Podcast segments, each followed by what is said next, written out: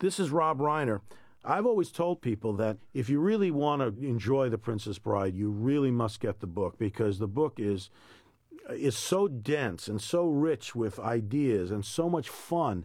There was no way we could get it all in the movie. And I think we did a credible job. I mean, we did as good a job and we were as faithful as we could possibly be. But I also recorded an audio version of the novel for Dove Entertainment, and you're about to hear excerpts from that recording, which will provide you with some insight into the extensive, detailed background of the film's characters. And so, without further ado, let's give it a whirl. William Goldman's The Princess Bride.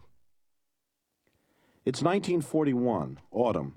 I'm a little cranky because my radio won't get the football games. I lie back listening to the soaps, and after a while I try finding Northwestern versus Notre Dame, and my stupid radio will pick up every Chicago station except the one carrying the game. It was so frustrating.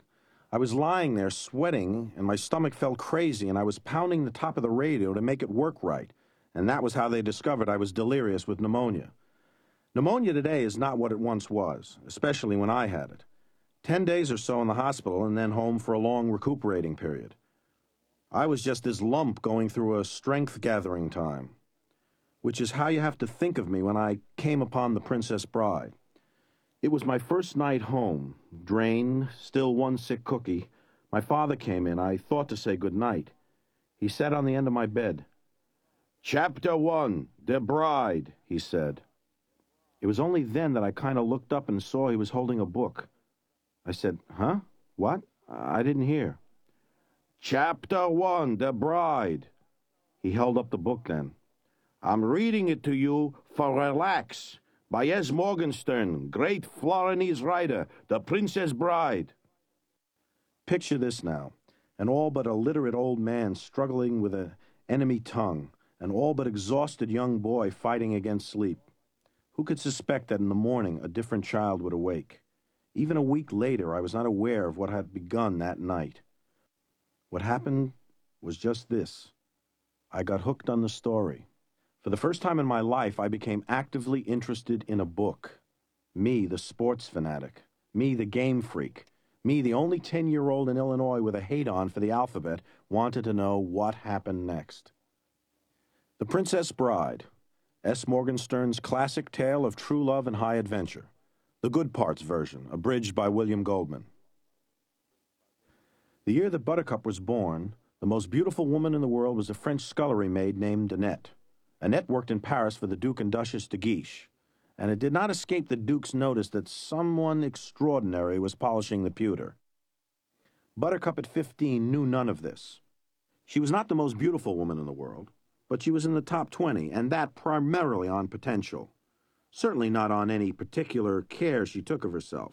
She hated to wash her face, she loathed the area behind her ears, she was sick of combing her hair. What she liked to do was ride her horse and taunt the farm boy. The horse's name was Horse, and it came when she called it, and it did what she told it. The farm boy did what she told him, too. Actually, he was more a young man now, but he had been a farm boy when, orphaned, he had come to work for her father, and Buttercup referred to him that way still. "Farm boy, fetch me this. Get me that, farm boy. Quickly, you lazy thing. Trot now, or I'll tell father." "As you wish." That was all he ever answered. "As you wish." The farm boy had eyes like the sea before a storm, but who cared about eyes? And he had pale blonde hair, if you like that sort of thing. And certainly he was muscular, but anybody would be muscular who slaved all day. "Oh," Buttercup gasped. "Oh, oh dear." She was outside his hovel before dawn. "I love you," Buttercup said. "I know this must come as something of a surprise, since all I've ever done is scorn you and degrade you and taunt you, but I have loved you for several hours now, and every second more. Dearest Wesley, I've never called you that before, have I? Wesley, Wesley, Wesley, darling Wesley, sweet, perfect Wesley, whisper that I have a chance to win your love." And with that she dared the bravest thing she'd ever done. She looked right into his eyes. He closed the door in her face. Buttercup ran. She whirled and burst away, and the tears came bitterly. She could not see. She stumbled. She slammed into a tree trunk, fell, rose, ran on. Back to her room she fled, back to her pillow. Safe behind the locked door, she drenched the world with tears. It was dusk when she heard footsteps outside her door, then a knock. "I've been saying it so long to you. You just wouldn't listen. Every time you said, 'Farm boy, do this,' you thought I was answering as you wish. But that's only because you were hearing wrong. 'I love you' was what it was. 'I'll send for you soon, believe me.'" He reached out his right hand. Buttercup found it very hard to breathe. She managed to raise her right hand to his. They shook. "Goodbye," he said. She made a little nod. He took a third step, not turning. She watched him. He turned, and the words ripped out of her. "Without one kiss?" They fell into each other's arms. 5 years.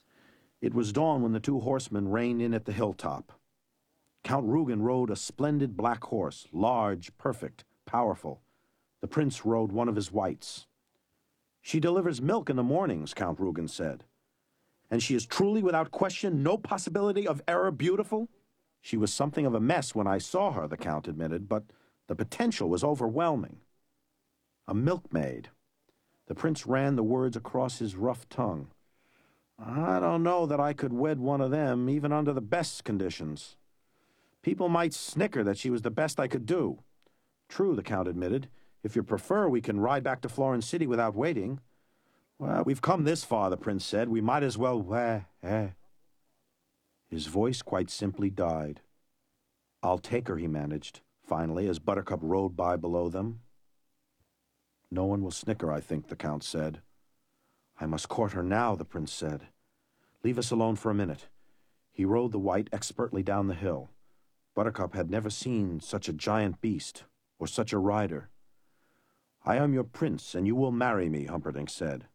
Buttercup whispered, "I am your servant, and I refuse." "I am your prince, and you cannot refuse. I am your loyal servant, and I just did. Refusal means death. Kill me, then." "I am your prince, and I'm not that bad.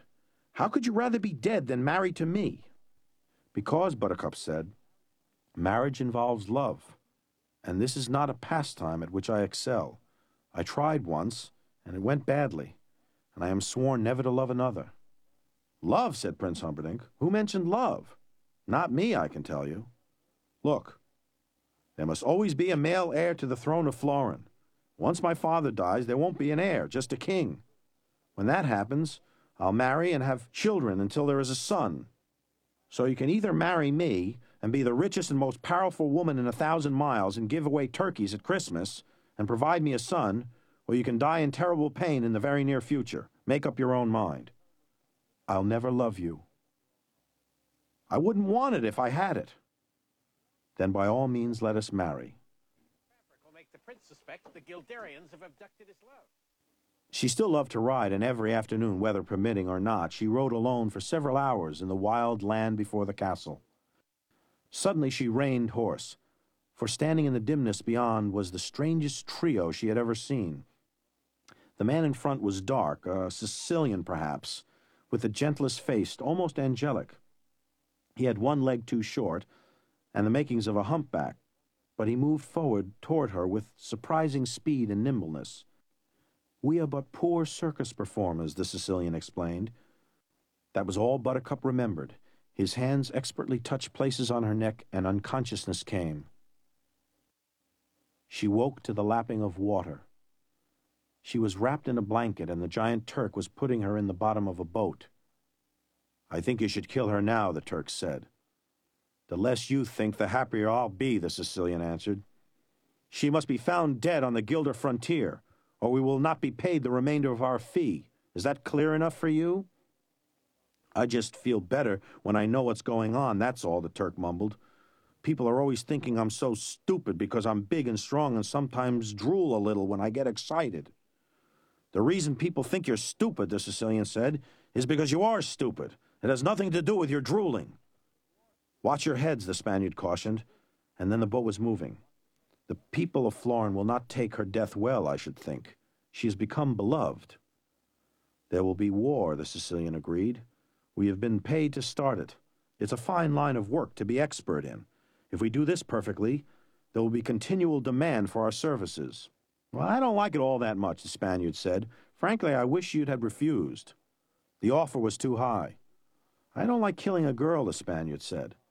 God does it all the time. It doesn't bother him. Don't let it worry you. The Spaniard said, let's just tell her we're taking her away for ransom. The Turk agreed. She's so beautiful, and she'd go all crazy if she knew. She knows already, the Sicilian said. She's been awake for every word of this. How can you be sure, the Spaniard asked. The Sicilian senses all, the Sicilian said. Conceited, Buttercup thought. Yes, very conceited, the Sicilian thought. But for the first time, the Sicilian allowed himself a smile. All is well. We are miles ahead of anybody, and safe, safe, safe. No one could be following us yet, the Spaniard asked. No one, the Sicilian assured him. It would be inconceivable. Absolutely inconceivable? Absolutely, totally, and in all other ways inconceivable, the Sicilian reassured him. Why do you ask? No reason, the Spaniard replied. It's only that I just happened to look back and something's there. Something was indeed there. Less than a mile behind them, across the moonlight, was another sailing boat with a giant sail that billowed black in the night, and a single man at the tiller, a man in black. The Spaniard looked at the Sicilian. It must just be some local fisherman out for a pleasure cruise alone at night through shark-infested waters. He's gaining on us, the Turk said. That is also inconceivable, the Sicilian said. Before I stole this boat we're in, I made many inquiries as to what was the fastest ship in all Florin Channel, and everyone agreed it was this one. Conceivable, believable, the giant thought. Only he didn't dare say it out loud. Not to the Sicilian. He might have whispered it to Inigo late at night. He might have also whispered, heavable, thievable, weavable, but that's as far as he got before the Sicilian started talking again, and that always meant that he had to pay very strict attention. Nothing angered the hunchback as quickly as catching Fezzik thinking. If he had found out Fezzik was making rhymes, he would have laughed and then found ways to make Fezzik suffer. She doesn't get eaten by the eels at this time. What? The eel doesn't get... Who can know when his world is going to change? Who can tell before it happens that every prior experience, all the years, were a preparation for nothing? My whole life really began with my father reading me the Morgenstern when I was 10, and long before I was ever married, I knew I was going to share it with my son. That's when I began to realize the problem. Morgenstern wasn't writing any children's book. He was writing a kind of satiric history on his country and the decline of the monarchy of Western civilization. But my father only read me the action stuff, the good parts. He never bothered with the serious side at all. Anyway, here's the good parts version. S. Morgenstern wrote it, and my father read it to me. And now I give it to you. The Sicilian had a dream. With his guile, plus the Turk's strength, plus the Spaniard's sword, they might become the most effective criminal organization in the civilized world, which is precisely what they became. But the hunchback was the leader. There was never doubt. Without him, Inigo knew where he would be. On his back begging wine in some alley entrance. Whoever he is, he's too late! There, the Cliffs of Insanity. And there they were, rising straight and sheer from the water 1,000 feet into the night. They provided the most direct route between Florin and Gilder, but no one had ever used them, sailing instead the long way, many miles around. Sail straight for the steepest part, the Sicilian commanded. Buttercup did not understand. Going up the cliffs could hardly be done, she thought, and no one ever mentioned secret passages through them. Yet there they were, sailing closer and closer to the mighty rocks, now surely less than a quarter-mile away. The humpback bounded forward, and as the ship reached the cliff face, he jumped up and suddenly there was a rope in his hand. Buttercup stared in silent astonishment. The rope, thick and strong, seemed to travel all the way up the cliffs. As she watched, the Sicilian pulled at the rope again and again, and it held firm. It was attached to something at the top, a giant rock, a towering tree, something. Fast now, the Sicilian ordered. If he's following us, which of course is not within the realm of human experience, but if he is, we've got to reach the top and cut the rope off before he can climb up after us. And then everyone got busy. The Spaniard took a rope, tied Buttercup's hands and feet. The Turk raised a giant leg and stomped down on the center of the boat, which gave way immediately and began to sink. Then the Turk went to the rope and took it in his hands. "Load me," the Turk said. The Spaniard lifted Buttercup and draped her body around the Turk's shoulders. Then he tied himself to the Turk's waist. Then the Sicilian hopped, clung to the Turk's neck. The Turk began to climb. It was at least 1,000 feet, and he was carrying the three, but he was not worried. When it came to power, nothing worried him. When it came to reading, he got knots in the middle of his stomach, and when it came to writing, he broke out in a cold sweat.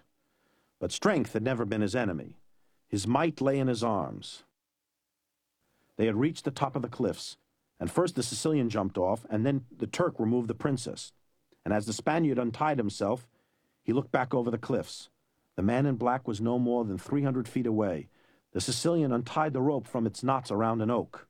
The rope seemed almost alive, the greatest of all water serpents, heading at last for home. It whipped across the cliff tops, spiraled into the moonlit channel. The Sicilian was roaring now, and he kept at it until the Spaniard had said, "He did it." "Did what?" The humpback came scurrying to the cliff edge. "Release the rope in time," the Spaniard said. "See?" He pointed down.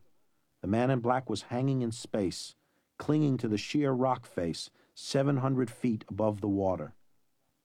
"He can't hold on much longer," the Sicilian said. "He has to fall soon." It was at that moment that the man in black began to climb. Not quickly, of course, and not without great effort, but still there was no doubt that he was, in spite of the sheerness of the cliffs, heading in an upward direction. "Inconceivable!" the Sicilian cried. The Spaniard whirled on him. "Stop saying that word!" The Sicilian advanced on the Spaniard now, his wild eyes glittering at the insubordination. "We cannot take the risk of his seeing us with the princess, and therefore one of you must kill him." "Shall I do it?" the Turk wondered. The Sicilian shook his head. "No, Fezzik," he said finally. "I need your strength to carry the girl.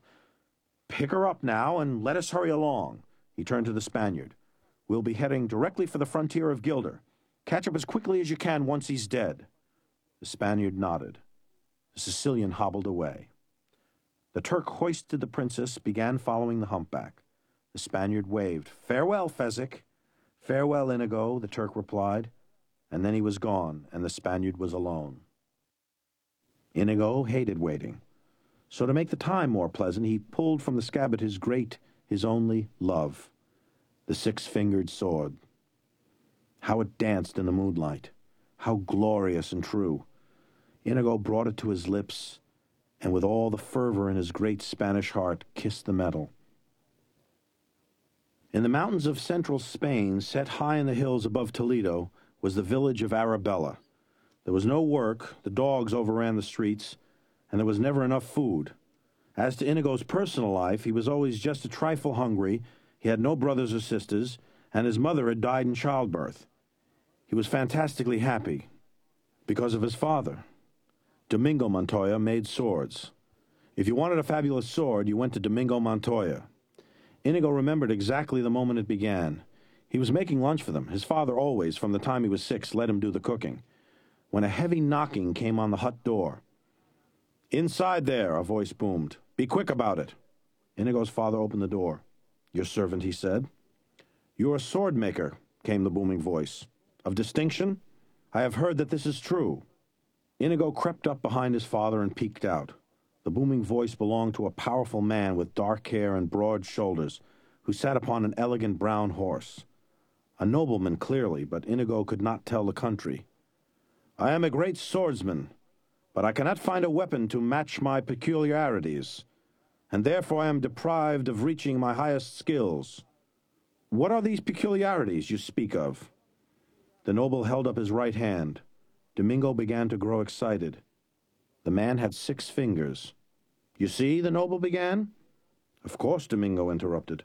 "The balance of the sword is wrong for you because every balance has been conceived of for 5. "Clearly you understand the difficulties," the nobleman began. But Domingo had traveled where others' words could never reach him. Inigo had never seen his father so frenzied. The measurements, of course, each finger, and the circumference of the wrist, and the distance from the 6th nail to the index pad. And on he went till the noble dismounted and had to almost take him by the shoulders to quiet him. You will make me the greatest sword since Excalibur. I will beat my body into ruins for you. Perhaps I will fail, but no one will try harder. And payment? When you get the sword, then payment. I insist on leaving something on account. All right? 1 gold piece, leave that. But do not bother me with money when there is work that needs beginning. Come back in a year, Domingo said, and with that he set to work. Such a year. Domingo slept only when he dropped from exhaustion. He ate only when Inigo would force him to. A year of the handle being right, but the balance being wrong. Of the balance being right, but the cutting edge too dull. Of the cutting edge sharpened, but that threw the balance off again. Such a year. One night Inigo woke to find his father seated, staring, calm. Inigo followed the stare. The 6-fingered sword was done. Even in the hut's darkness it glistened. At last, Domingo whispered. He could not take his eyes from the glory of the sword. After a lifetime, Inigo. Inigo, I am an artist.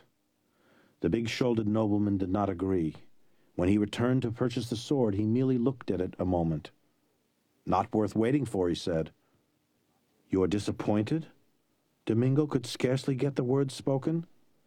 I'm not saying it's trash, you understand, the nobleman went on, but it's certainly not worth 500 pieces of gold. I'll give you 10. It's probably worth that. Wrong, Domingo cried. It's not worth 10. It's not worth even 1. Here, the gold piece is yours. You have lost nothing. He took back the sword and turned away. I'll take back the sword, the nobleman said. I didn't say I wouldn't take it. I only said I would pay what it was worth.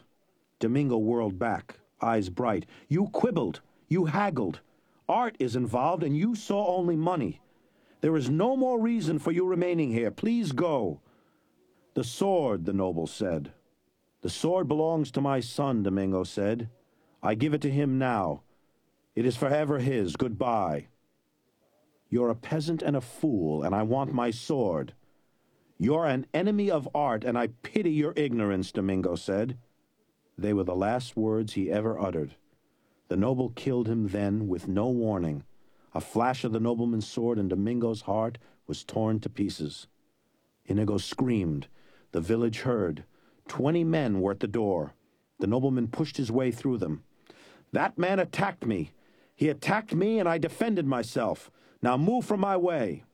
It was lies, of course, and everyone knew it. But he was a noble, so what was there to do? They parted, and the nobleman mounted his horse. Coward! The nobleman whirled. Pig! Again the crowd parted.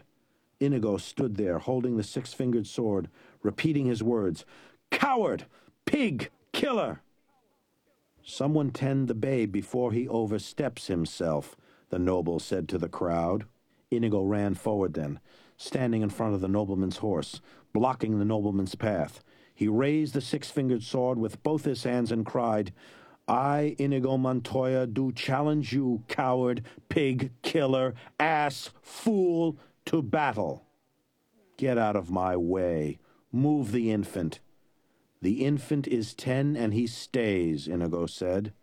Enough of your family is dead for one day. Be content, said the noble. When you beg me for your breath, then I shall be contented. Dismount. The nobleman dismounted. Draw your sword. The nobleman unsheathed his killing weapon. I dedicate your death to my father, Inigo said. Begin. They began. It was no match, of course. Inigo was disarmed in less than a minute. But for the first 15 seconds or so, the noble was uneasy. For even at the age of 10, Inigo's genius was there. Disarmed, Inigo stood very straight. He said not a word, begged nothing. I'm not going to kill you, the nobleman said, because you have talent and you're brave, but you're also lacking in manners. So I shall help you as you go through life by leaving you with a reminder that bad manners are to be avoided. And with that his blade flashed 2 times, and Inigo's face began to bleed. 2 rivers of blood poured from his forehead to his chin, 1 crossing each cheek. Everyone watching knew it then. The boy was scarred for life. The nobleman replaced his sword, remounted, and rode on. For 10 years, Inigo studied to attain the rank of wizard in swordsmanship. He had it all carefully prepared in his mind. He would find the six-fingered man. He would go up to him. He would say simply, "Hello, my name is Inigo Montoya. You killed my father. Prepare to die." And then, oh, then the duel.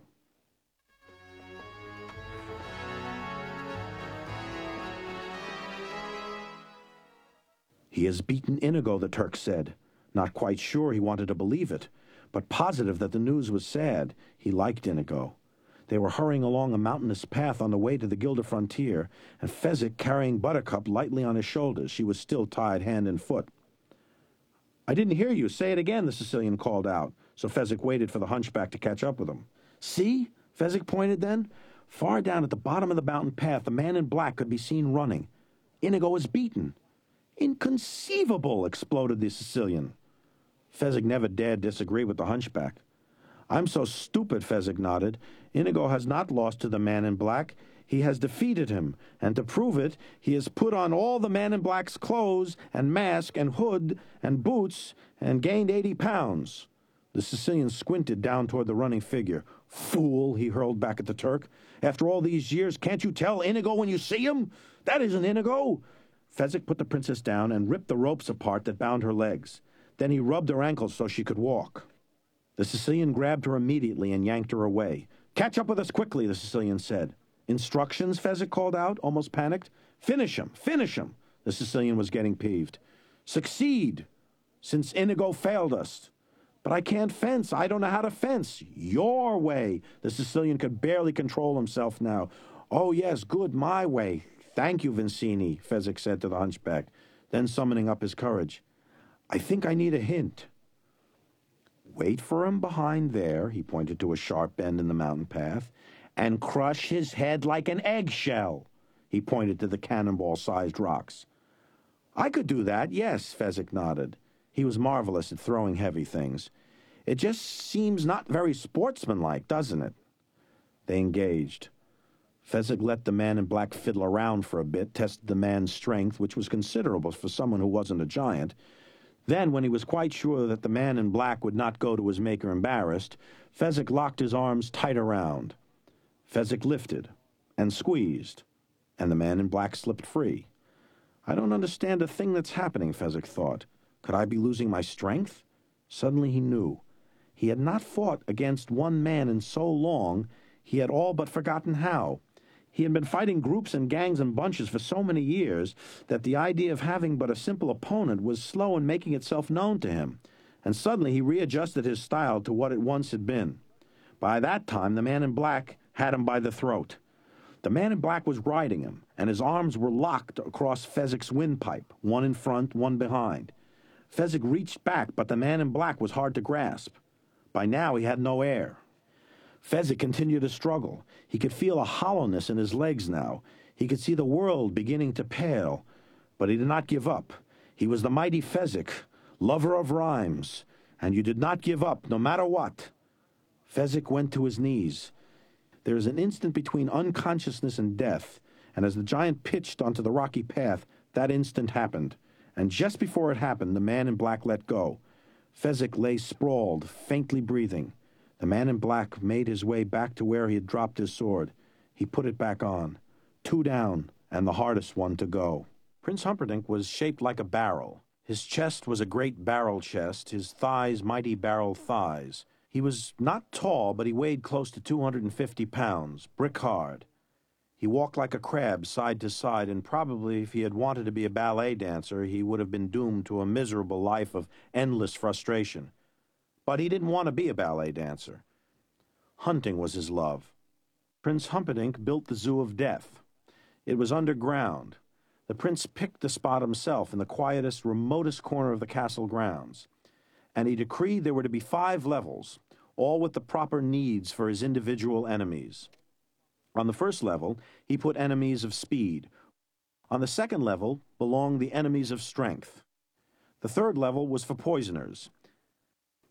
The fourth level was the kingdom of the most dangerous, the enemies of fear. The 5th level was empty. The prince constructed it in the hopes of someday finding something worthy, something as dangerous and fierce and powerful as he was. And now it is down to you, and it is down to me. I understand completely what you're trying to do, the Sicilian said. You wish to keep the princess alive for ransom, whereas it is terribly important to me she stop breathing in the very near future. Has it occurred to you that I have gone to great effort and expense, as well as personal sacrifice, to reach this point, the man in black replied, and that if I fail now, I might get very angry? And if she stops breathing in the very near future, it is entirely possible that you will catch the same fatal illness? I have no doubt you could kill me. I cannot compete with you physically, and you are no match for my brains. You are that smart. There are no words to contain all my wisdom. I am so cunning, crafty, and clever, so filled with deceit, guile, and chicanery, as diabolical as I am vulpine, as tricky as I am untrustworthy. Well, I told you there were not words invented yet to explain how great my brain is. In that case, said the man in black, I challenge you to a battle of wits. Vizzini had to smile. For the princess? Correct. I accept, cried Vizzini. Begin the battle. Pour the wine, said the man in black. Vizzini filled the two goblets with deep red liquid. The man in black pulled from his dark clothing a small packet and handed it to the hunchback. Open it and inhale, but be careful not to touch. Vizzini took the packet and followed instructions. I smell nothing. The man in black took the packet again. What you do not smell is called iocane powder. It is odorless, tasteless, dissolves immediately in any kind of liquid. It also happens to be the deadliest poison known to man. The man in black reached down for the goblets. He took them and turned away. Vizzini cackled aloud in anticipation.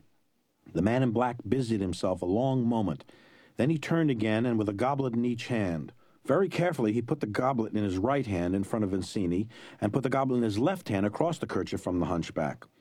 He sat down in front of the left-hand goblet and dropped the empty iocane packet by the cheese. Your guess, he said. Where's the poison? Guess, Vizzini cried. I don't guess. I think. I ponder. I deduce. Then I decide. But I never guess. You've beaten my Turk, which means you are exceptionally strong.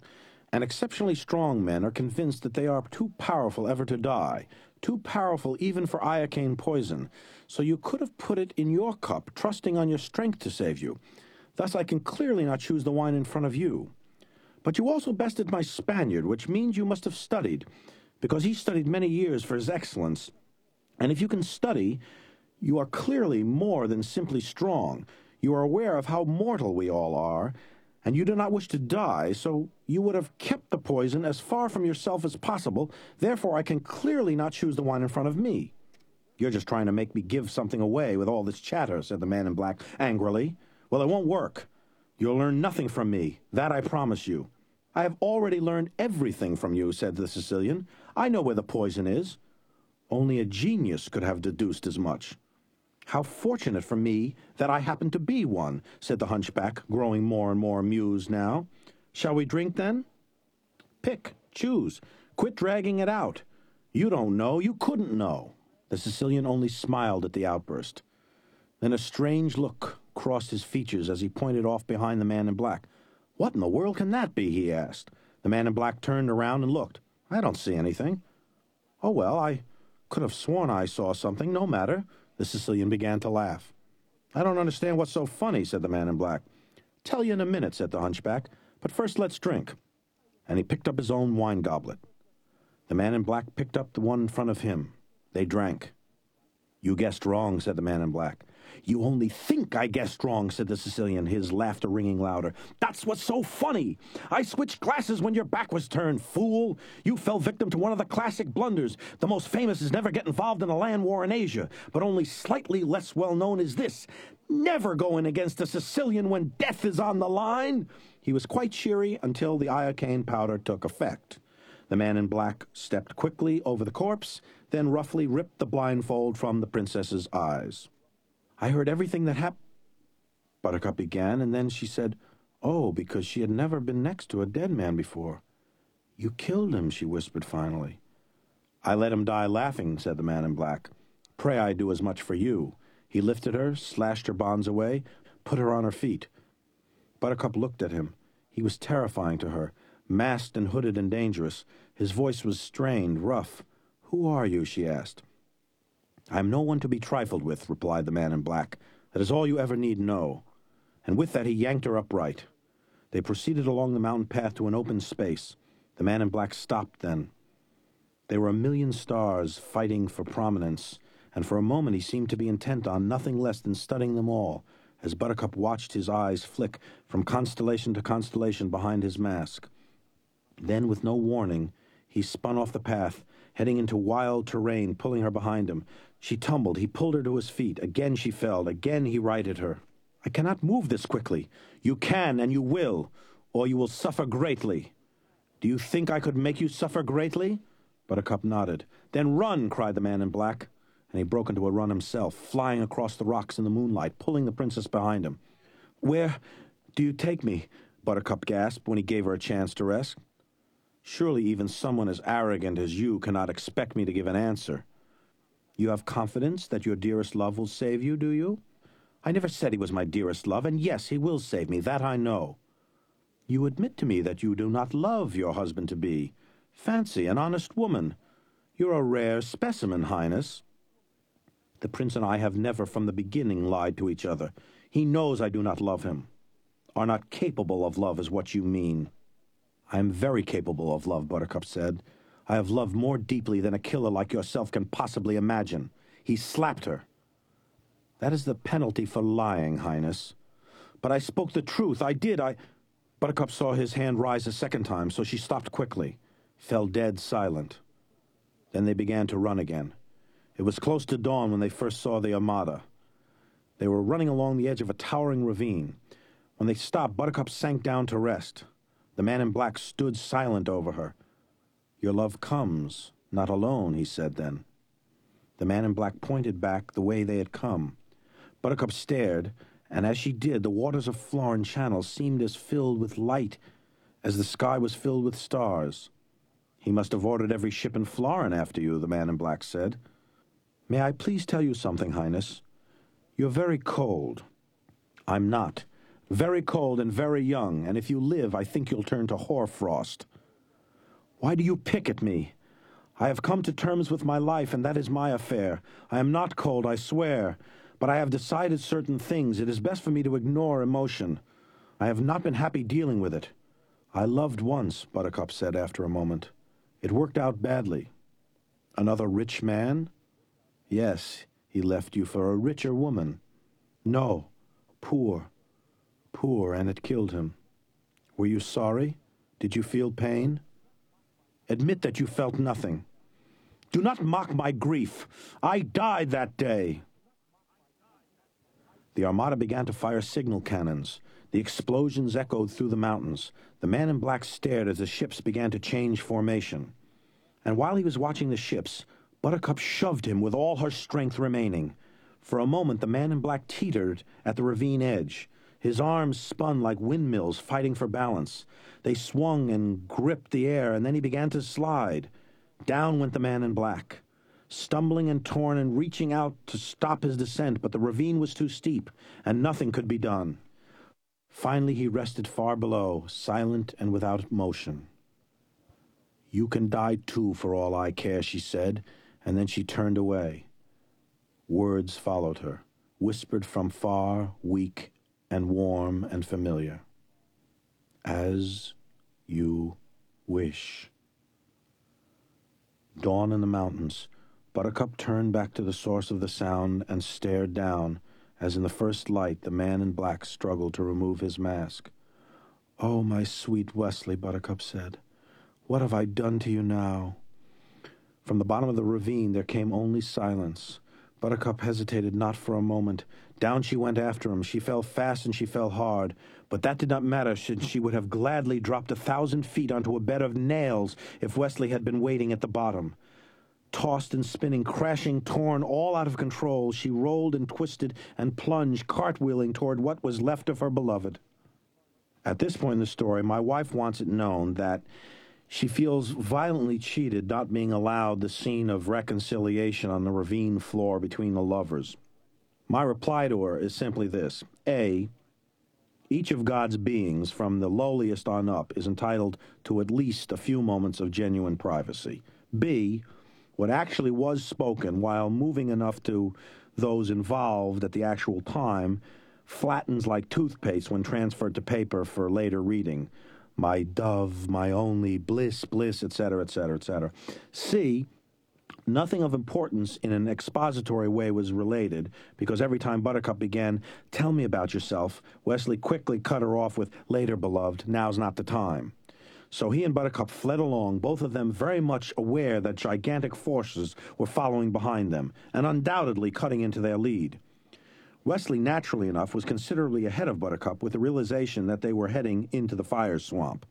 Whether it was a touch of sulfur riding a breeze or a flick of yellow flame, far ahead in the daylight, he could not say for sure.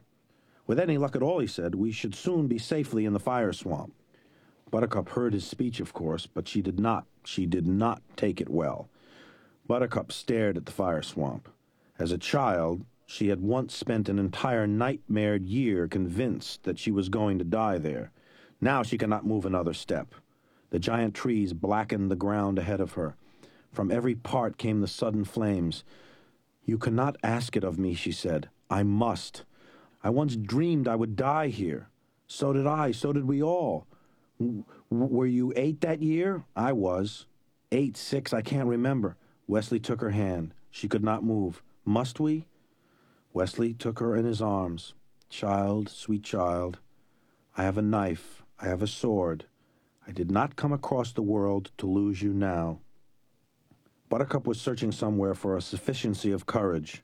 Evidently, she found it in his eyes.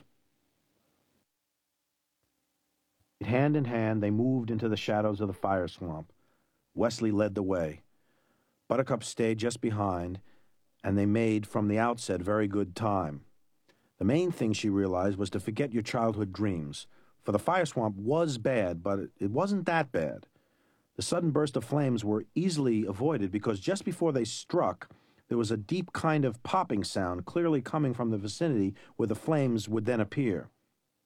"We must get through the fire swamp," Wesley began, "for one and good and simple reason. On the far end of the fire swamp is the mouth of the giant eel bay, and anchored far out in the deepest waters of that bay is the great ship Revenge. The Revenge is the sole property of the Dread Pirate Roberts." "The man who killed you," Buttercup said. "That man? The one who broke my heart? The Dread Pirate Roberts? Took your life. That was the story I was told." "Quite correct," Wesley said. "And that ship is our destination." "You know the Dread Pirate Roberts? You're friendly with such a man?" "It's a little more than that," Wesley said. "I am the Dread Pirate Roberts." "I fail to see how that is possible, since he has been marauding for 20 years, and you only left me 3 years ago." "I myself am often surprised at life's little quirks," Wesley admitted. "Did he in fact capture you when you were sailing for the Carolinas?" "He did. His ship Revenge captured the ship I was on, the Queen's Pride, and we were all to be put to death." "But Roberts did not kill you?" "Clearly." "Why?" "I cannot say for sure, but I think it was because I asked him please not to. The please, I suspect, aroused his interest. At any rate, he held off with his sword long enough to ask, 'Why should I make an exception of you?' And I explained my mission, and how I had to get to America to get money to reunite me with the most beautiful woman ever reared by man, namely you. 'And if you will let me live,' I said, 'I will be your personal valet and slave for 5 full years. And if I ever once complain or cause you anger, you may chop my head off, then and there, and I will die with praise for your fairness on my lips.'" "What happened?" Buttercup urged. "Go on." "At the end of 1 year, my captain said to me, 'Enough of this valet business, Wesley. From now on, you are my second in command. I'm going to retire soon, Wesley, and the Revenge will be yours.' He agreed to let me assist him in the next few captures and see how I liked it, which I did. Not only did I like it, but it turned out I was talented as well. So talented that Robert said to me one April morning, 'Wesley, the next ship is yours. Let's see how you do.' That afternoon, we spotted a fat Spanish beauty loaded for Madrid. I sailed up close.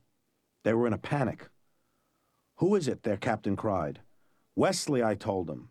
"Never heard of you," he answered, and with that they opened fire. Disaster. They had no fear of me at all. I was so flustered I did everything wrong, and soon they got away. Roberts called me to his cabin. "Buck up," he told me. "What I am about to tell you I have never said before, and you must guard it closely. I am not the Dread Pirate Roberts," he said. "My name is Ryan. I inherited this ship from the previous Dread Pirate Roberts, just as you will inherit it from me." I confessed my confusion. "It's really very simple," Ryan explained. "After several years, the original Roberts was so rich he wanted to retire. Clooney was his friend and first mate, so he gave the ship to Clooney, who had an identical experience to yours. The first ship he attempted to board nearly blew him out of the water, so Roberts, realizing that the name was the thing that inspired the necessary fear, sailed the Revenge to port, changed crews entirely, and Clooney told everyone he was the Dread Pirate Roberts. And who was to know he was not?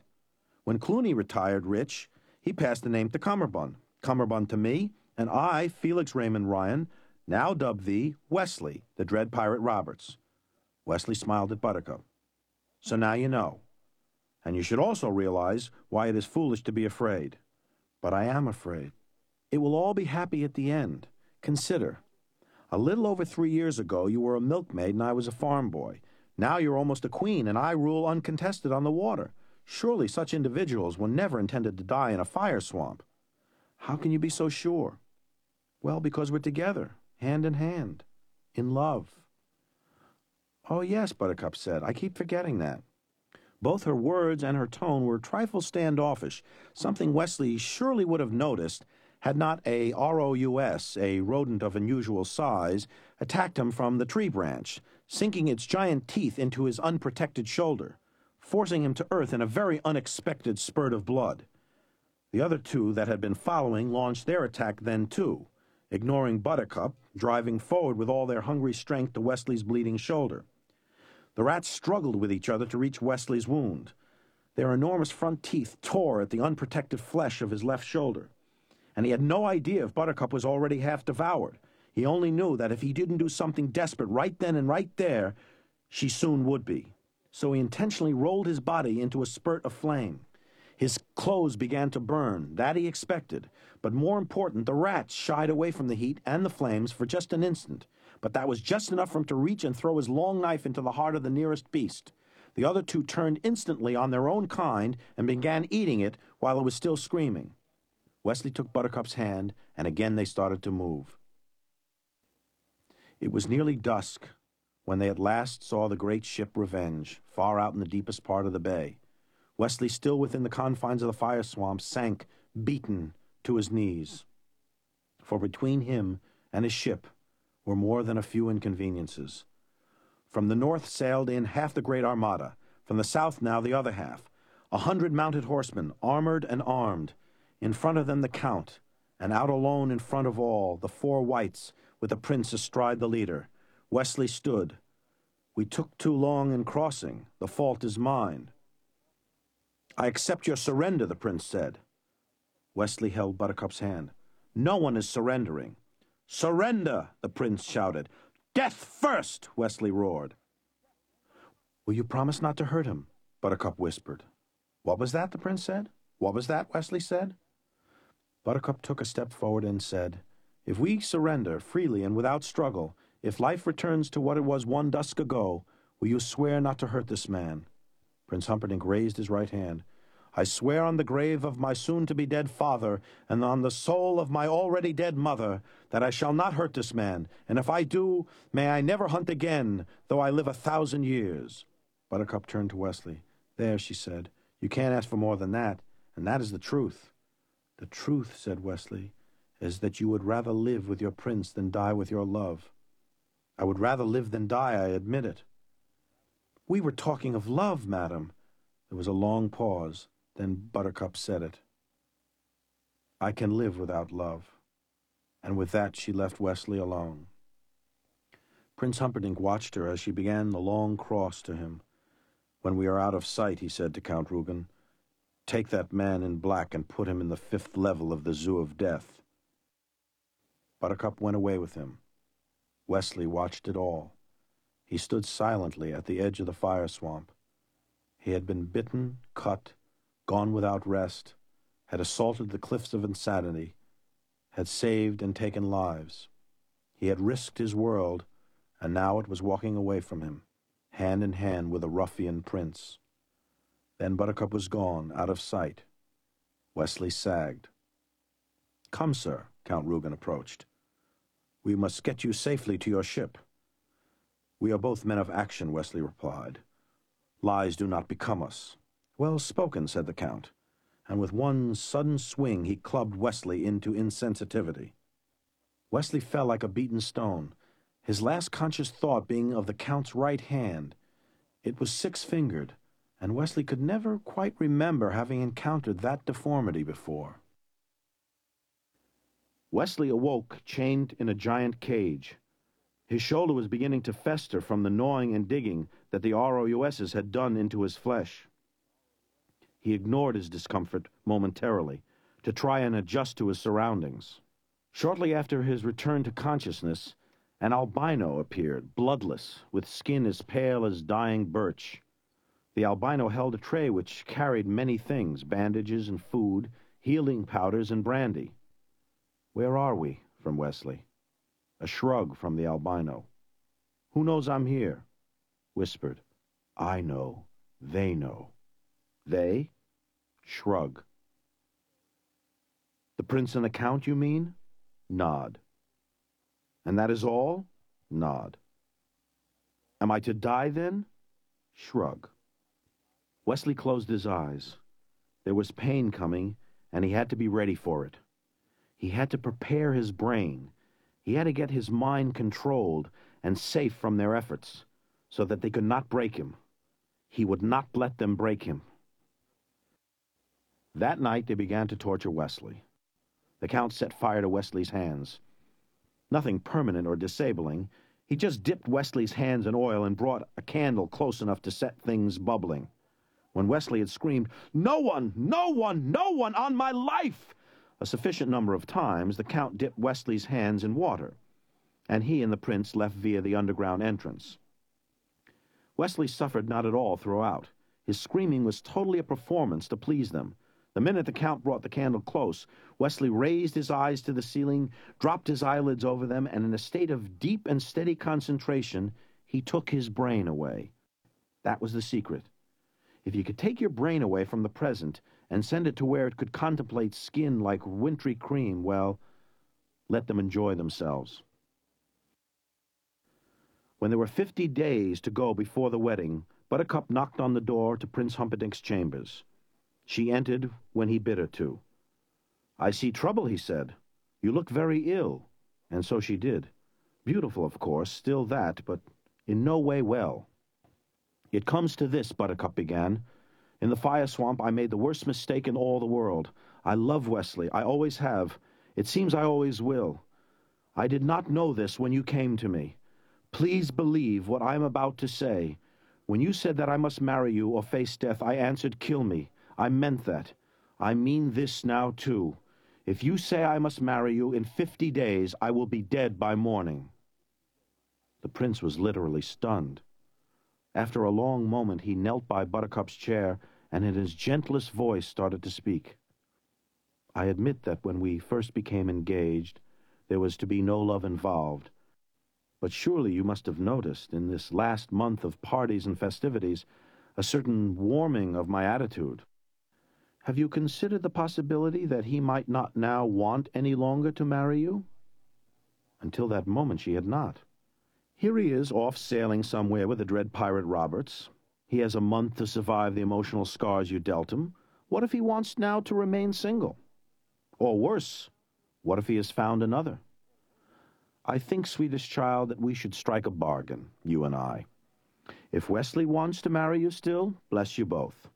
If, for reasons unpleasant to mention, his pride will not let him, then you will marry me as planned and be the Queen of Florin."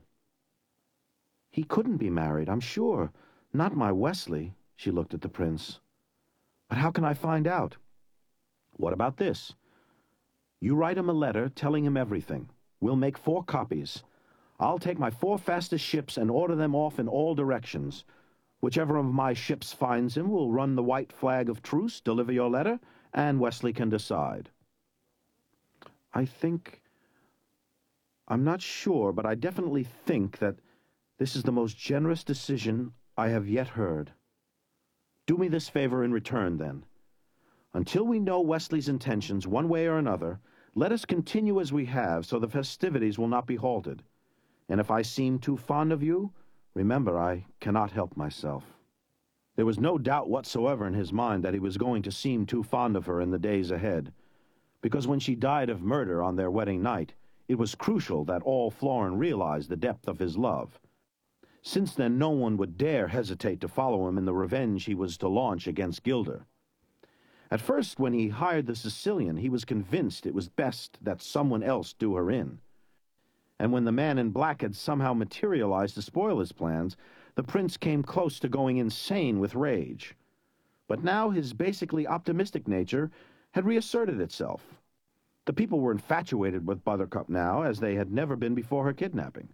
And when he announced from his castle balcony that she had been murdered, he already saw the scene in his mind. He would arrive just too late to save her from strangling, but soon enough to see the Gilderian soldiers leaping from the window of his bedroom to the soft ground below. When he made that speech to the masses on the 500th anniversary of his country, well, there wouldn't be a dry eye on the square. And although he was just the least bit perturbed, since he had never actually killed a woman before with his bare hands, there was a first time for everything. Besides, if you wanted something done right, you did it yourself.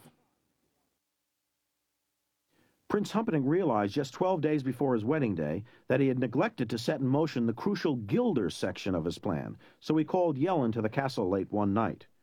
Yellen was chief of all enforcement in Florence City. "Your Highness," Yellen said. He was small but crafty, with darting eyes and slippery hands. Prince Humperdinck came out from behind his desk. "I have heard from unimpeachable sources that men from Gilder have of late begun to infiltrate our thieves' quarter. They are disguised as Florinese, and I am worried. I want the thieves' quarter emptied and every villain jailed until I am safely on my honeymoon." Yellen bowed and started to leave. And that was when the scream began. Yellen had heard many things in his life, but nothing quite so eerie as this. It was actually a wild dog on the first level of the zoo, but no wild dog had ever shrieked like that before. But then no wild dog had ever been put in the machine. Count Rugen left the zoo and ran toward Prince Humperdinck's chambers. When Yellen was gone and they were alone, the Count bowed to His Majesty. "The machine," he said at last, "works." When the Count appeared with the machine, Wesley was not particularly perturbed. As a matter of fact, he had no idea what the Count was bringing with him into the giant cage. As a matter of absolute fact, the Count was bringing nothing. It was the albino who was doing the actual work, making trip after trip with thing after thing. "This is the machine," the Count said when they were alone. "I've spent 11 years constructing it. As you can tell, I'm rather excited and proud." But Wesley, as the lever moved, took his brain away, and when the machine began, Wesley was stroking her autumn-colored hair and touching her skin of wintry cream, and then his world exploded, because the cups were everywhere, and before they had punished his body but left his brain, only not the machine. The machine reached everywhere. His brain slid away, slid far from love into the deep vault of despair, down through the house of agony into the county of pain. Inside and out, Wesley's world was ripping apart, and he could do nothing but crack along with it. The Count turned off the machine then, and as he picked up his notebooks, he said, "As you no doubt know, the concept of the suction pump is centuries old. Well, basically, that's all this is, except instead of sucking water, I'm sucking life. I've just sucked away 1 year of your life. Later I'll set the dial higher, certainly to 2 or 3, perhaps even to 5. Theoretically, 5 should be 5 times more severe than what you've just endured, so please be specific in your answers. Tell me now, honestly, how do you feel?"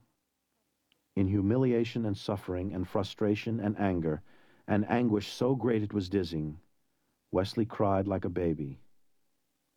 "Interesting," said the Count, and carefully noted it down.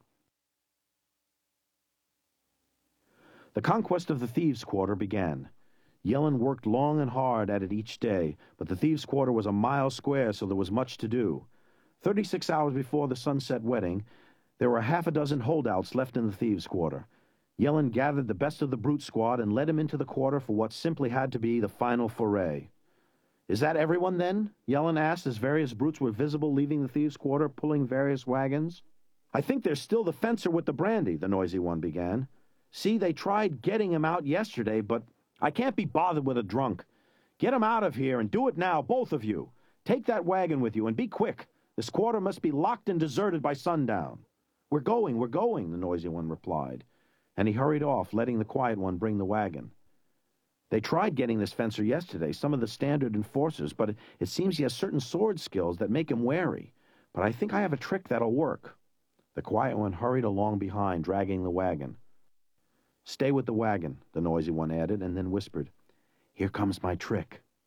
With that, he walked alone around the corner and stared ahead at the skinny fellow sitting clutching the brandy bottle on the stoop. "Ho there, friend," the noisy one said. "I'm not moving. Keep your ho there," said the brandy drinker. "Hear me through, please. I have been sent by Prince Humperdinck himself, who is in need of entertainment.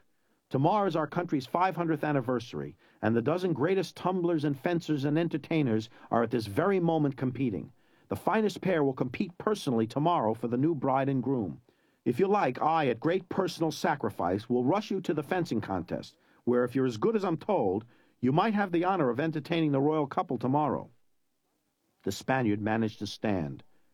He unsheathed his sword and flashed it a few times across the morning. "I'm waiting for Vizzini." "Meanie?" "I'm not mean, I'm just following the rule."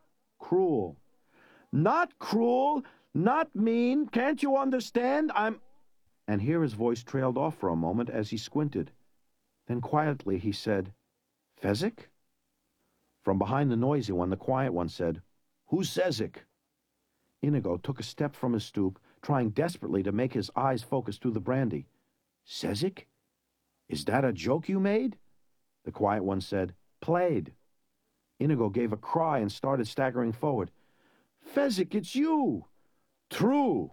And he reached out, grabbed Inigo just before he stumbled, brought him back to an upright position. Splat! Fezzik dumped the noisy brute into the wagon, then hurried back to Inigo, whom he had left leaning propped against a building. "It's just so good to see you," Fezzik said then. "Oh, it is, but—" Inigo's voice was winding steadily down now. "I'm too weak for surprises."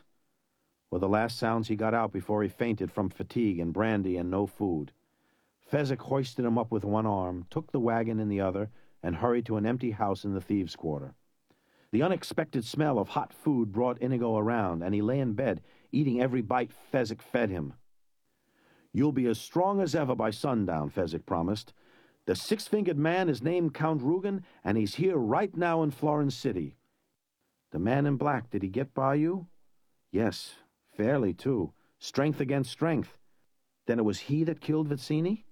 "That is my belief." "All right, Vizzini is dead. Enough of that. Tell me briefly where the six-fingered Rugen is so I may kill him." "That may not be so easy, Inigo, because the Count is with the Prince, and the Prince is in this castle, and he is pledged not to leave it until after his wedding. And all the entrances but the main one are sealed for safety, and the main doors are guarded by 20 men.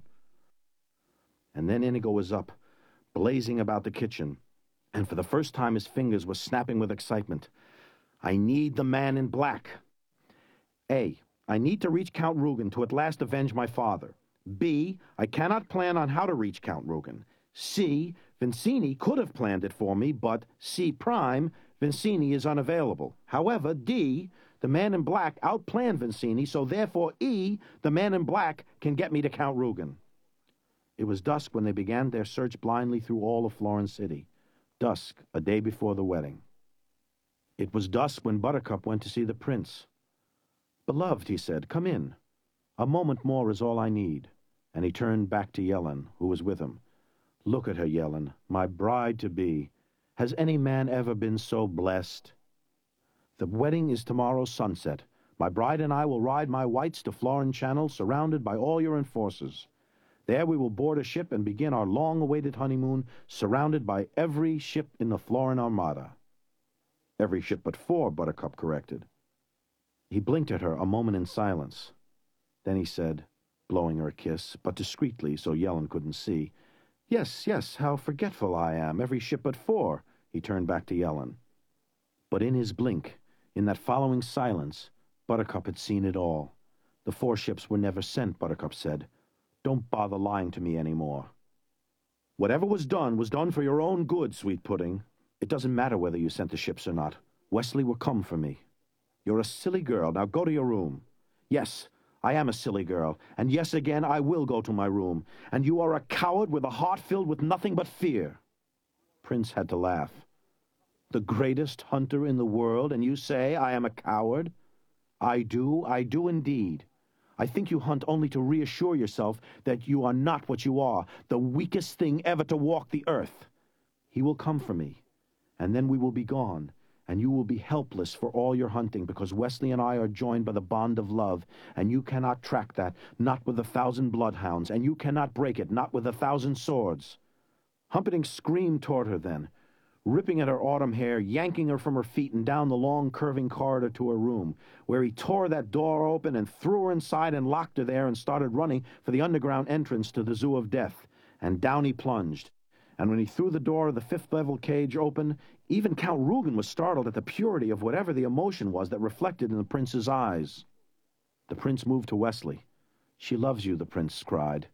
"She loves you still, and you love her. So think of that. Think of this, too. In all this world, you might have been happy, genuinely happy. Not one couple in a century has that chance. Not really, no matter what the storybooks say. But you could have had it. And so I think no one will ever suffer a loss as great as you." And with that, he grabbed the dial and pushed it all the way forward, and the count cried, "Not to 20!" But by then it was too late. The death scream rose into the night. "I don't like that sound," Fezzik said, his skin for the moment cold.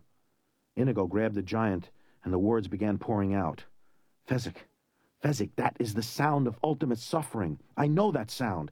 That was the sound in my heart when Count Rugen slaughtered my father, and I saw him fall. The man in black makes it now." "You think that's him? Who else has cause for ultimate suffering this celebration night?" And with that, he started to follow the sound. The albino came out, pulled the cups from the corpse, decided to burn the body on the garbage pyre behind the castle, which meant a wheelbarrow. He finally got the barrow out and was just passing the false and deadly supposed main entrance to the zoo when "I'm having the devil's own trouble tracking that scream" was spoken to him, and the albino whirled to find, there in the castle grounds, a blade-thin stranger with a sword in his hand. The sword suddenly flicked its way to the albino's throat. "Did the scream come from that place?" The fellow indicated the main entrance. "Nod." "I need this man, so be quick." "He is on the bottom level, 5 levels down." "Quiet him a while, Fezzik." From behind him, the albino was aware of a giant shadow moving. Funny, he thought, the last thing he remembered. "I thought that was a tree." And so, with an urgency that would soon turn to deep regret, Inigo and Fezzik approached the Zoo of Death. "Quite a bizarre place," Inigo said, moving past several large cages in which were cheetahs and hummingbirds and other swift things. At the end of the hall there was another door with a sign above it saying, "To level 2. They opened the door and saw a flight of stairs leading very steeply down. "Careful," Inigo said. "Stay close to me and watch your balance." They started toward the 2nd level. "If I tell you something, will you promise not to laugh at me or mock me or be mean to me?" Fezzik asked. "My word," Inigo nodded. "I'm just scared to pieces," Fezzik said. "Be sure it ceases," Inigo said right back. "Oh, that's a wonderful rhyme. Some other time," Inigo said, making another, feeling quite bright about the whole thing. The staircase was straight and very long, but eventually they reached the end of it. Another corridor lined with cages, big ones though, and inside great baying hippos and a 20-foot alligator thrashing angrily in shallow water. "We must hurry," Inigo said, picking up the pace, much as we might like to dawdle. And he half ran toward a sign that said, "To level 3. Inigo opened the door and looked down, and Fezzik peered over his shoulder. Inigo said. He started down the curving stairs, Fezzik following, and as the door closed behind them, 2 things happened. 1, the door quite clearly locked. 2, out went the candles on the high walls. "Don't be frightened," Inigo screamed. I'm not, Fezzik screamed right back. And then above his heartbeat he managed, "What are we going to do?" "Look, We can't go back, and we certainly don't want to stay here, so we just must keep on going as we were before these little things happened. Any serious snake enthusiast would admit, whatever his schooling, that the Arabian Garstini, though shorter than the python and lighter than the anaconda, was quicker and more ravenous than either. And Prince Humperdinck's was not only remarkable for its speed and agility, it was also kept in a permanent state just verging on the outskirts of starvation. So the first coil came like lightning as it dropped from above them and pinioned their hands so the fist and sword were useless, and the second coil imprisoned their arms. "And do something," Inigo cried. "I can't. I'm caught. You do something." "Fight it, Fezzik. It's too strong for me." "Nothing's too strong for you." The third coil was done now, around the upper shoulders, and the fourth coil, the final coil, involved the throat. Inigo whispered in terror because he could hear the beast breathing now, could actually feel its breath. "Fight it! I'm... Fezzik trembled with fear and whispered, "Forgive me, Inigo. Oh, Fezzik! What? I had such rhymes for you." "What rhymes?" The fourth coil was finished. "Inigo, what rhymes?" Silence. Snake breath. "Inigo, I want to know the rhymes before I die. Inigo, tell me the rhymes," Fezzik said. And by now he was very frustrated, and more than that, he was spectacularly angry. And one arm came clear of one coil, and that made it a bit less of a chore to fight free of the second coil. And his hands grabbed toward the snake breath. And he gave it a smash against the wall, and the snake hissed and spit, but the fourth coil was looser. So Fezzik smashed it again, and when the snake was dead, Inigo said, "Actually, I had no specific rhymes in mind. I just had to do something to get you into action." "You lied to me is what you're saying. My only friend in all my life turns out to be a liar." He started tromping down the stairs. Inigo stumbled after him. Fezzik reached the door at the bottom and threw it open and slammed it, with Inigo just managing to slip inside before the door crashed shut. It locked immediately. At the end of this corridor, the "To the Level 4" sign was clearly visible, and Fezzik hurried toward it. "Stop," Inigo said. "At least examine where we're going." It was a straight staircase, but completely dark. The opening at the far end was invisible. "It can't be as bad as where we've been," Fezzik snapped, and down he went. In a way, he was right. For Inigo, bats were never the ultimate nightmare. Oh, he was afraid of them, like everybody else, and he would run and scream if they came near. In his mind, though, hell was not bat-infested. But Fezzik was a Turkish boy, and people claim the fruit bat from Indonesia is the biggest in the world. Try telling that to a Turk sometime. Try telling that to anyone who has heard his mother scream, "Here come the king bats!" followed by the poisonous fluttering of wings. "Here come the king bats!" Fezzik screamed, and he was, quite literally, as he stood halfway down the dark steps, paralyzed with fear. And behind him now, doing his best to fight the darkness, came Inigo. And he had never heard that tone before, not from Fezzik. And Inigo didn't want bats in his hair either, but it wasn't worth that kind of fright. So he started to say, "What's so terrible about king bats?" But what was all he had time for before Fezzik cried, "Rabies! Rabies!" And that was all Inigo needed to know, and he yelled, "Down, Fezzik!" As the fluttering grew louder, and with all the strength he slammed the giant on the shoulder, hollering, "Down!" "Be still," Inigo commanded. And that was the last sound he made, because he needed his ears now, and he tilted his head toward the flutter, the great sword firm in his right hand, the deadly point circling slowly in the air. "Come on," Inigo was about to say, but there was no need, because with a rush of wings he had expected, and a high, long shriek he had not, the first king bat swooped down at him. The six-fingered sword drove through like butter. They were coming at him from two sides. Inigo knew he was not about to lose this fight, and from his throat came the words, "I am Inigo Montoya, and still the wizard. Come for me!" And when he heard three of them fluttering, he wished he had just been a little bit more modest, but it was too late for that. And now there were seven king bats, and his sword completely out of balance. And that would have been a bad thing, except for one important aspect. The fluttering was done. "Some giant you are," Inigo said then, and he stepped over Fezzik and hurried down the rest of the darkened stairs. They turned the knob on the door at the bottom of the black stairs and stepped onto the fourth level. They started toward the sign that said, "To Level 5, passing strange cages." "This is the worst yet," Inigo said. Then he jumped back, because behind a pale glass case, a blood eagle was actually eating what looked like an arm. "Hurry," Inigo said. They opened the door and looked down toward the fifth level. The door they opened had no lock, so it could not trap them. The stairs were all brightly lit, and the stairs were absolutely straight, and it wasn't a long flight at all. And there was nothing inside. It was bright and clean and totally, without the least doubt, empty. "Looks all right," Fezzik said. "No, it's supposed to. That's to fool us. Whatever we've gotten by before, this must be worse." "But there's nothing to see, Inigo." Inigo nodded. "That's why I'm so frightened." He took another step down toward the final, ornate green-handled door. The green-speckled recluse doesn't destroy as quickly as the stonefish. But gram for gram, nothing in the universe comes close to the green-speckled recluse. Among other spiders, compared with the green-speckled recluse, the black widow was a rag doll. Prince Humperdinck's recluse lived behind the ornate green handle on the bottom door. She rarely moved unless the handle moved. Then she struck like lightning. If you were Fezzik and you hadn't much brain power and you found yourself 4 stories underground in a zoo of death looking for a man in black that you really didn't think was down there, what did you do? If you were Fezzik, you panicked. So Fezzik did what he always did in a panic situation. He bolted. He just yelled and jumped for the door and slammed it open with his body, never even bothering with the niceties of turning the pretty green handle. And as the door gave behind his strength, he kept right on running until he came to the giant cage, and there, inside and still, lay the man in black.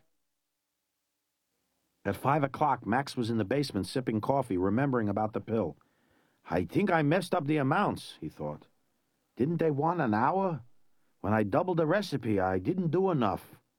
He didn't think it would work over 40 minutes. The man in black was nearly stiff when Fezzik reached the castle wall. "How long do you think we'll have to wait before we know if the miracle's on or not?" "Your guess is as good as mine," Inigo said. "Get his mouth as wide open as you can and tilt his head back a little, and we'll just drop it in and see." Fezzik worked at the dead man's mouth a while, got it the way Inigo said, tilted the neck perfect the first time, and Inigo knelt directly above the cavity, dropped the pill down, and as it hit the throat he heard, "Couldn't beat me alone, you dastards!" "You're alive!" Fezzik cried. The man in black sat immobile like a ventriloquist dummy, just his mouth moving. "That is perhaps the most childishly obvious remark I have ever come across. But what can you expect from a strangler? Why won't my arms move?" "You've been dead," Inigo explained. "And we're not strangling you," Fezzik explained. "We were just getting the pill down." "The resurrection pill," Inigo explained. "I bought it from Miracle Max, and it works for 60 minutes. What happens after 60 minutes? Do I die again?" It wasn't 60 minutes. He just thought it was. Actually, it was 40, only they had used up one already in conversation, so it was down to 39. "We don't know. Probably you just collapse and need tending for a year, or however long it takes you to get your strength back." "The last thing I remember was dying, so why am I on this wall? Are we enemies? Have you got names? I'm the Dread Pirate Roberts, but you can call me Wesley." "Fezzik." "Inigo Montoya of Spain. Let me tell you what's been going on." He stopped and shook his head. "No," he said. "There's too much. It would take too long. The wedding is at 6, which leaves us probably something over a half an hour to get in, steal the girl, and get out, but not before I kill Count Rugen." "It's impossible," Wesley cried. "I am Inigo Montoya, and I do not accept defeat. You will think of something. I have complete confidence in you." "I mean, if we even had a wheelbarrow, that would be something," Wesley said. "Where do we put that wheelbarrow the albino had?" Inigo asked. "Over the albino, I think," Fezzik replied. "Maybe we can get a wheelbarrow," Inigo said. "Well, why didn't you mention that in the first place?" Wesley said, sitting up. When Buttercup heard the wedding was to be moved up, she wasn't the least upset. Wesley was always prepared for contingencies, and if he could rescue her at 6, he could just as happily rescue her at 5:30. Actually, Prince Humperdinck got things going even faster than he had hoped. It was 5:23 when he and his bride-to-be were kneeling before the aged Archdean of Florin. It was 5:24 when the Archdean started to speak, and 5:25 when the screaming started outside the main gate. Buttercup only smiled softly. "Here comes my Wesley now," was all she thought. It was not, in point of fact, her Wesley that was causing the commotion out front. Wesley was doing all he could to simply walk straight down the incline toward the main gate without help. Ahead of him, Inigo struggled with the heavy wheelbarrow. The reason for its weight was that Fezzik stood in it, arms wide, eyes blazing, voice booming, in terrible rage. I am the Dread Pirate Roberts, and there will be no survivors." He was standing there, gliding down through the darkness, quite an imposing figure, seeming all in all probably close to 10 feet tall, with voice to match. But even that was not the cause of the screaming. When the giant got halfway down the incline, he suddenly, happily, burst into flames and continued his trip, saying, "No survivors! No survivors!" in a manner that could only indicate deadly sincerity. It was seeing him happily burning and advancing that started the brute squad to screaming. And once that happened, why, everybody panicked and ran. Once the panic was underway, Yellen realized he had next to no chance of bringing things immediately under control. Fortunately, he had the sense to grab the one and only key to the castle and hide it on his person. Fortunately, too, Wesley had the sense to look for such behavior. "Give me the key," Wesley said to Yellen, once Inigo had his sword securely pressing Yellen's Adam's apple. "I have no key," Yellen replied. "I swear on the grave of my parents. May my mother's soul forever sizzle in torment if I am lying." "Tear his arms off," Wesley said to Fezzik, who was sizzling a bit himself now because there was a limit to just how long the Holocaust cloak he had acquired at Miracle Max's was really good for, and he wanted to strip a bit, but before he did that, he reached for Yellen's arms. "This gate key, you mean," Yellen said, and he dropped it, and after Inigo had taken his sword, they let him run away. "Open the gate," Wesley said to Fezzik. "Man and wife, you're man and wife," the Archdean said. "Thank you, Holiness," the prince said, whirling towards Rugen. "Stop that commotion," he commanded, and before his words were finished, the count was running for the chapel door. It took a full 3 minutes for the count and the guards to reach the gate, and when they did, the count could not believe it. He had seen Wesley killed, and now there was Wesley, and with a giant and a strangely scarred, swarthy fellow. Something about the twin scars banked deep into his memory, but now was not the time for reminiscing. "Kill them," he said to the fencers, "but leave the middle-sized one until I tell you," and the four guards drew their swords. But too late and too slow, because as Fezzik moved in front of Wesley, Inigo attacked, the great blade blinding, and the fourth guard was dead before the first one had sufficient time to hit the floor. Inigo executed a quick and well-formed bow. "Hello," he said. "My name is Inigo Montoya. You killed my father. Prepare to die." "My name is Inigo Montoya. You killed my father. Prepare to die." And in reply, the count did a genuinely remarkable and unexpected thing. He turned and ran. It was now 5:37. Inigo at 5:37 was so startled at the count's cowardice that for a moment he simply stood there. Then he gave chase, but the count made it through a doorway, slammed it and locked it, and Inigo was helpless to budge the thing. "Fezzik!" he called out desperately. "Fezzik, break it down!" Fezzik lumbered to the door, threw his bulk against it hard. The door gave some, a little, but not enough. Fezzik backed away from it now. With a roar, he charged across the corridor, and when he was close, he left the castle floor with both feet, and the door splintered. Thank you," Inigo said, already halfway through the broken door. "What do I do now, though?" Fezzik called. "Back to Wesley," Inigo answered in full flight now, beginning chasing through a series of rooms. "Stupid," Fezzik punished himself with, and he turned and rejoined Wesley. Only Wesley was no longer there. Fezzik could feel the panic starting inside him. There was half a dozen possible corridors. Which, Fezzik said, trying to figure it out, trying for once in his life to do something right. "You'll pick the wrong one knowing you," he said out loud. And then he took a corridor and started hurrying along it as fast as he could. He did pick the wrong one. Wesley was alone now, and Inigo had no way of knowing that Count Rugen had a Florinese dagger. It took Inigo until 5:41 before he actually cornered the count, in a billiard room. "Hello," he was about to say. "My name is Inigo Montoya. You killed my father. Prepare to die." What he actually got out was somewhat less. "Hello, my name is Inigo—" And then the dagger rearranged his insides. The force of the throw sent him staggering backward into the wall. Domingo,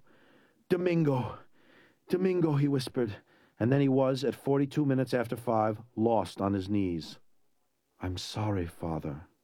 Count Rugen heard the words, but nothing really connected until he saw the sword still held in Inigo's hand.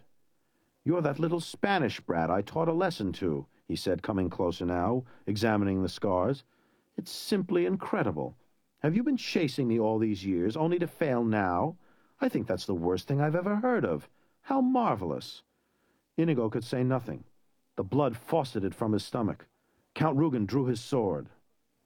"I don't want your sorry. My name is Domingo Montoya, and I died for that sword, and you can keep your sorry. If you were going to fail, why didn't you die years ago and let me rest in peace?" The truth of Buttercup's situation did not take genuine effect until she was halfway to Humperdinck's room. There was no Wesley. No sweet Wesley. She gave a terrible sigh, not so much of sadness as of farewell. By 5:48, Buttercup felt quite sure she would be dead. It was still a minute before that as she stood staring at the prince's knives. They were made in varying sizes, and the prince's looked to be one of the largest. She pulled it from the wall, put it to her heart. "There are always too few perfect breasts in this world. Leave yours alone," she heard. And there was Wesley on the bed. It was 5:48, and she knew she would never die. Wesley, for his part, assumed he had until 6:15 for his hour to be up. Only he didn't have an hour, only 40 minutes. But as has been said, he had no way of knowing that. Inigo pulled the knife from his body and stuffed his left fist into the bleeding. Slowly, inch by inch, Inigo forced his body up the wall, using his legs just for pushing, letting the wall do all the supporting that was necessary. Count Rugen struck again, but for any number of reasons, most probably because he hadn't expected the other man's movement, he missed the heart and had to be content with driving his blade through the Spaniard's left arm. Inigo didn't mind. He didn't even feel it. His right arm was where his interest lay, and he squeezed the handle, and there was strength in his hand, enough to flick out the enemy, and Count Rugen hadn't expected that either, so he gave a little involuntary cry and took a step back to reassess the situation. "Hello. My name is Inigo Montoya. You killed my father. Prepare to die." And they crossed swords. Inigo dug with his fist, and he didn't want to think what he was touching and pushing and holding into place, but for the first time he felt able to try a move. So the six-fingered sword flashed forward, and there was a cut down one side of Count Rugen's cheek. Another flash, another cut, parallel, bleeding. "My name is Inigo Montoya. You killed my father. Prepare to die." "Stop saying that!" The Count was beginning to experience a decline of nerve. "That was just to the left of your heart," Inigo struck again. Another scream. "That was below your heart. Can you guess what I'm doing? Cutting my heart out. You took mine when I was 10. I want yours now. We are lovers of justice, you and I. What could be more just than that?" The Count screamed one final time and then fell dead of fear. Inigo looked down at him. The Count's frozen face was petrified and ashen, and the blood still poured down the parallel cuts. It was glorious, if you like that kind of thing. Inigo loved it. Buttercup was baffled by Wesley's behavior. She rushed to him, expecting to be met halfway in a wild embrace. Instead, he only smiled at her and remained where he was, lying on the prince's pillows, a sword beside his body. Buttercup continued the journey alone and fell onto her very one and darling Wesley. She got off him. "Are you angry at me for getting married?" she wondered. "You are not married," he said softly. Strange his voice was. Not in my church or any other. "But this old man did pronounce widows happen. Every day. Don't they, your highness?" And now his voice was stronger as he addressed the prince as he entered. Prince Humperdinck dove for his weapons, and a sword flashed in his thick hands. "To the death," he said, advancing. Wesley gave a soft shake of his head. "No," he corrected. "To the pain." "I don't think I quite understand that." Wesley lay without moving, but he was smiling more deeply now. "I'll be only too delighted to explain." "I expect to breathe a while," the prince said. "I think you're bluffing. You've been prisoner for months, and I myself killed you less than a day ago, so I doubt that you have much might left in your arm." "Possibly true," Wesley agreed, "and when the moment comes, remember that." "You're only alive now because you said to the pain. I want that phrase explained." "My pleasure." It was 5:52 now, 3 minutes left. He thought he had 18. He took a long pause, then started speaking. "I am a pirate. We have our special tricks with swords. The first thing you lose will be your feet," Wesley said. "The left, then the right, below the ankle. You will have stumps available to use within 6 months. Then your hands at the wrist. They heal somewhat quicker. 5 months is a fair average. Next your nose, no smell of dawn for you, followed by your tongue, then your left eye, and then my right eye, then my ears, and shall we get on with it, the prince said. It was 5:54. Wrong, Wesley's voice rang across the room. Your ears you keep, so that every shriek of every child at seeing your hideousness will be yours to cherish. That is what to the pain means. It means that I leave you to live in anguish, in humiliation, in freakish misery until you can stand it no more. So there you have it, pig. And I say this now, live or die, it's up to you. Drop your sword. The sword crashed to the floor. It was 5:55. Wesley's eyes rolled up into his head and his body crumpled and half-pitched from the bed, and the prince saw that and went to the floor, grabbing for his sword, standing, starting to bring it high, when Wesley cried out, "Now you will suffer! To the pain!" His eyes were open again, open and blazing. "I'm sorry, I meant nothing. I didn't. Look!" And the prince dropped his sword a second time. "Tie him," Wesley said to Buttercup. "Be quick about it. Use the curtain sashes. They look enough to hold him." "You do it so much better," Buttercup replied. "Woman," Wesley roared, "you are the property of the Dread Pirate Roberts, and you do what you're told." Buttercup gathered the sashes and did what she could with tying up her husband. Humperdinck lay flat while she did it. "I wasn't afraid of you," he said to Wesley. "I dropped my sword because it will be so much more pleasure for me to hunt you down. I'll conquer Gilder, then I'll come for you. The corner you least expect, when you round it, you will find me waiting. I am the king of the sea. I await you with pleasure." There was a movement at the doorway, and Inigo was there. Buttercup cried out at the blood. Inigo ignored her, looked around. "Where's Fezzik?" "Isn't he with you?" Wesley said. "Did you at least win your battle?" And Inigo said, "I did." And Wesley said, "Let's try to find some place to defend ourselves. At least perhaps we can go together." And Buttercup said, "I'll help you, poor darling." And Fezzik said, "Oh, Inigo, I need you. Please, Inigo. I'm lost and miserable and frightened, and I just need to see a friendly face." They moved slowly to the window. Wandering, lost and forlorn through the prince's garden was Fezzik, leading the four giant whites. "Here," Inigo whispered. "Oh, Inigo, I just ruined everything, and I got so lost, and when I stumbled into the stables and found these pretty horses, I thought 4 was how many of them there were, and 4 was how many of us there were, too, if we found the lady. Hello, lady. And I thought, why not take them along with me in case we all ever run into each other? And I guess we just did." So while Humperdinck struggled, they jumped, one at a time, and Fezzik caught them gently and put them on the whites, and he still had the key so that he could get out of the front gate. And except for the fact that Yellen had regrouped the brute squad, they would have gotten out without any trouble at all. As it was, when Fezzik unlocked the gate, they saw nothing but armed brutes in formation, Yellen at their lead, and no one smiling. Wesley shook his head. "I'm dry of notions." "Child's play," of all people, Buttercup said, and she led the group toward Yellen. "The count is dead. The prince is in grave danger. Hurry now, and you may yet save him. All of you, go." Not a brute moved. "They obey me," Yellen said, "and I'm in charge of enforcement, and I," Buttercup said. "I," she repeated, standing in the saddle, a creature of infinite beauty and eyes that were starting to go frightening. "I," she said for the third and last time, "am the queen!" There was no doubting her sincerity, or power, or capability of vengeance. She stared imperiously across the brute squad. "Save Humperdinck," one brute said, and with that they all dashed into the castle. "Save Humperdinck," Yellen said, the last one left, but clearly his heart wasn't in it. "All I can say is I'm impressed," Wesley told her as they began to ride for freedom. Buttercup shrugged. "I've been going to royalty school for 3 years now. Something had to rub off. You all right? I was worried about you back there on the bed. Your eyes rolled up into your head and everything. I suppose I was dying again, so I asked the Lord of Permanent Affection for the strength to live the day. Clearly the answer came in the affirmative." "I didn't know there was such a fellow," Buttercup said. "Neither did I, in truth, but if he didn't exist, I didn't much want to either." The four great horses seemed almost to fly toward Florin Channel. "It appears to me as if we're doomed, then," Buttercup said. Wesley looked at her. "Doomed, madam, to be together until one of us dies." "I've done that already, and I haven't the slightest intention of ever doing it again," Wesley said.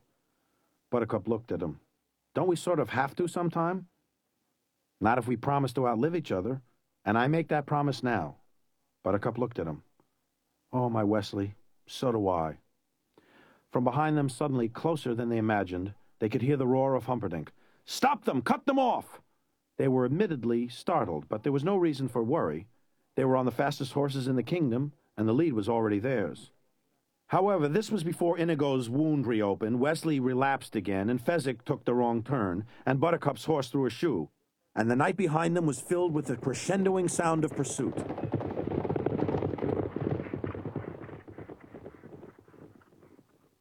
That's Morgenstern's ending. Lady of the Tiger type effect. This was before the Lady of the Tiger, remember. Now, he was a satirist, so he left it that way. And my father was, I guess, I realized too late, a romantic. So he ended it another way. Well, I'm an abridger, so I'm entitled to a few ideas of my own. Did they make it? Was the pirate ship there? You can answer it for yourself. But for me, I say yes, it was. And I say yes, they got away. And got their strength back and had lots of adventures and more than their share of laughs. But that doesn't mean I think that they had a happy ending either. Because in my opinion, anyway, they squabbled a lot, and Buttercup lost her looks eventually, and one day Fezzik lost a fight, and some hot-shot kid whipped Inigo with a sword. And Wesley was never able to really sleep sound because of Humperdinck maybe being on the trail. I'm not trying to make this a downer, you understand. I mean, I really do think that love is the best thing in the world except for cough drops. But I also have to say that life isn't fair. It's just fairer than death, that's all. On a time when things were not so complex, and how he worshipped the ground she walked, and when he looked in her eyes, he became obsessed.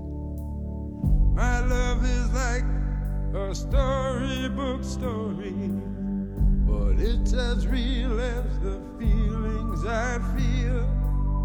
My love is like a storybook story, but it's as real as the feelings I feel. It's as real as the feelings I feel.